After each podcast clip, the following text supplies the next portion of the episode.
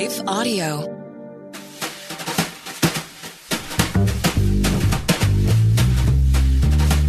Welcome to Truth Tribe with Doug Groothuis, where we seek the truth about the things that matter most through reason and evidence. Today, I'd like to read an abbreviated review of the film. Freud's Last Session, a longer version, was published at the Worldview Bulletin. I hope you will subscribe to the Worldview Bulletin. I'm a regular contributor, along with Chris Reese, Paul Gould, Melissa Cain Travis, and others.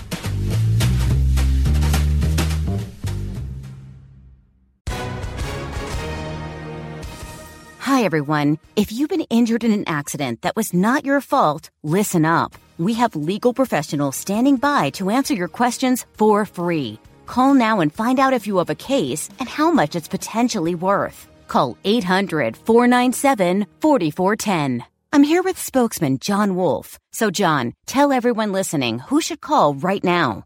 Well, Maria, first off, thank you for having me here. It's always nice to answer the listeners' questions.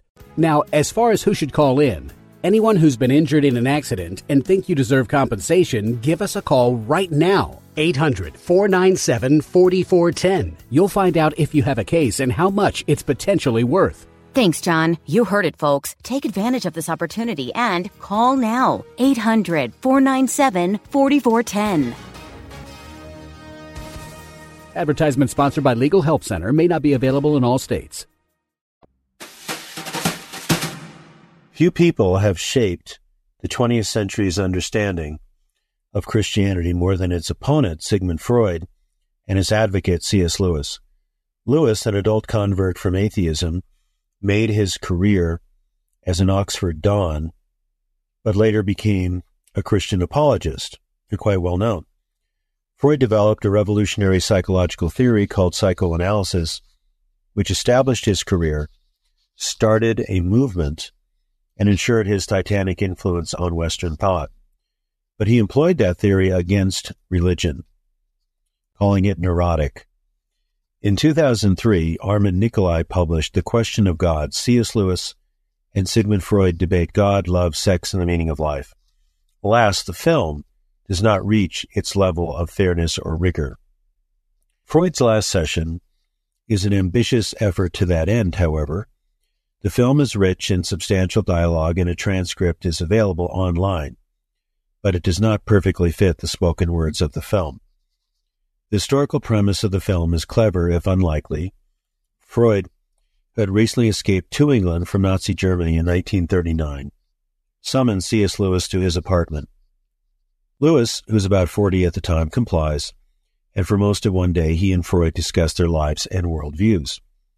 Freud's case against Lewis hinges on two claims. One, that religion is an illusion, and two, the problem of evil. Religion, according to Freud, is merely wish fulfillment that represents one's inability to face the evils of life squarely, without some supernatural consolation. At one point, he says that Lewis should grow up and face the horrors of a godless world. He makes his case in his book, The Future of an Illusion. What philosophers call the problem of evil looms large throughout the film. In one exchange, Freud accuses Lewis of believing the absurdity that there is a good God given all the evils in the world.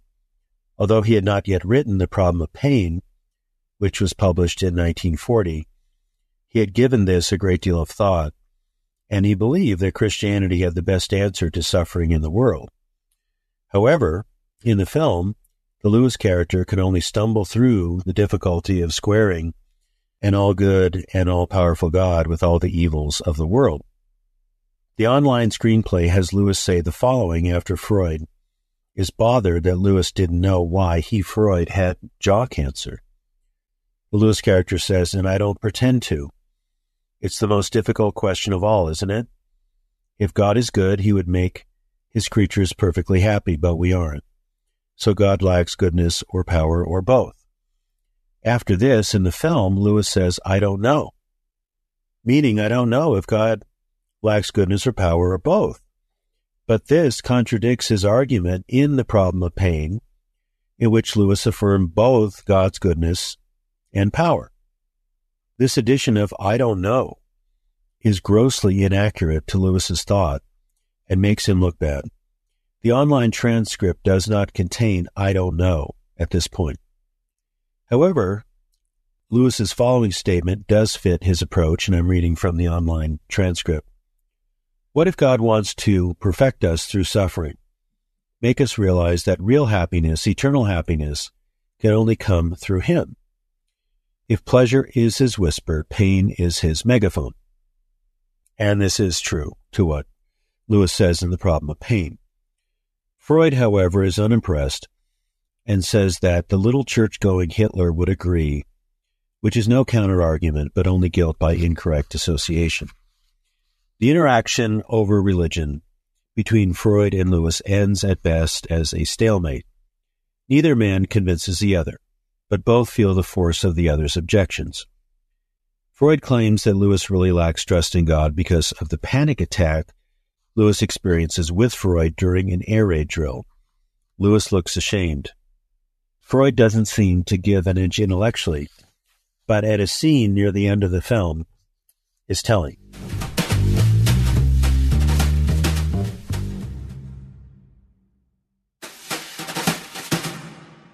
Freud told Lewis that he did not like the music played on the radio because it reminded him of church music. He would only turn it on to get updates about the war with Germany that was brewing.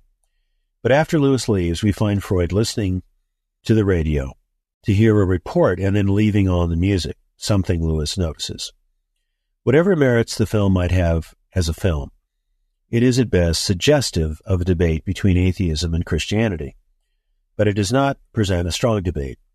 The strong willed and sometimes bombastic Freud comes off stronger than the rather insipid and unrealistically portrayed Lewis character. But Freud's written case against Christianity is weak indeed. Consider his two lines of attack. First, the idea that Christianity is an illusion because it merely projects an idealistic idea of a father onto a godless universe has been refuted repeatedly. Simply because we desire X strongly is no evidence that X does not exist. Rather, it might be evidence that X does exist. In the film, Lewis is not given adequate room to develop this idea. Lewis did develop his argument from yearning in his famous essay, The Weight of Glory. We all experience a deep sense of yearning or longing for something that the present natural world cannot fulfill, something transcendently glorious. In his autobiography, Lewis recounts several experiences of this throughout his life in which he sensed something wonderful beyond his grasp. These were fleeting, but invaluable moments, which he called the experience of joy. They were not encounters with God and did not directly result in his conversion. Instead, they were indicators that everyday, the everyday world was not a self-enclosed system. A light from beyond would sometimes peek through the shadowlands.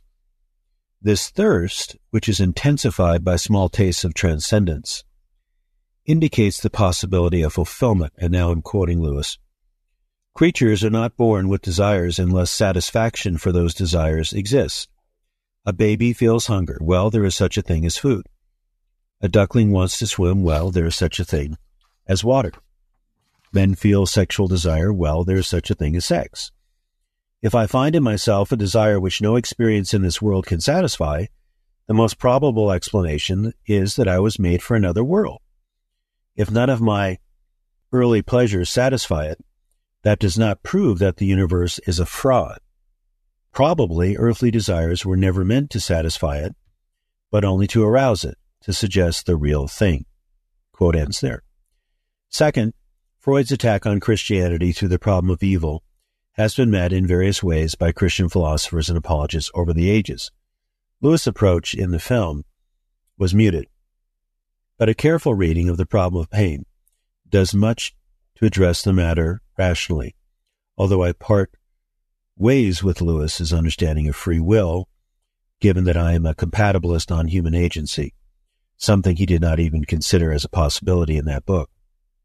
Nevertheless, a basic argument for Christianity in light of the problem evil should look something like this. One can construct such an argument by using material only from Lewis, but this can be supplemented by many other sources. Here's the argument. There is good evidence for the existence of a personal, moral, and infinite God from natural theology. That is, a God who is A, all good, and B, all powerful.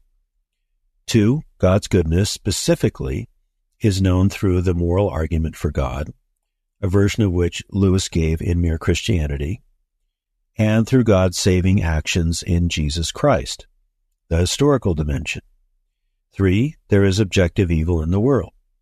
Four, therefore, given one and two, for any evil God allows, there is a sufficient reason for that evil to occur, whether we know what that reason is or not. Freud's projection objection to theism fails not only in its intrinsic logic, but because of the objective case for God's existence, based on evidence outside of human desires.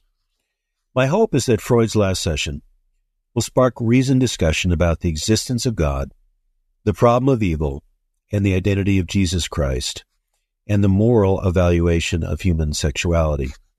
But as a balanced discussion of these issues, it fails.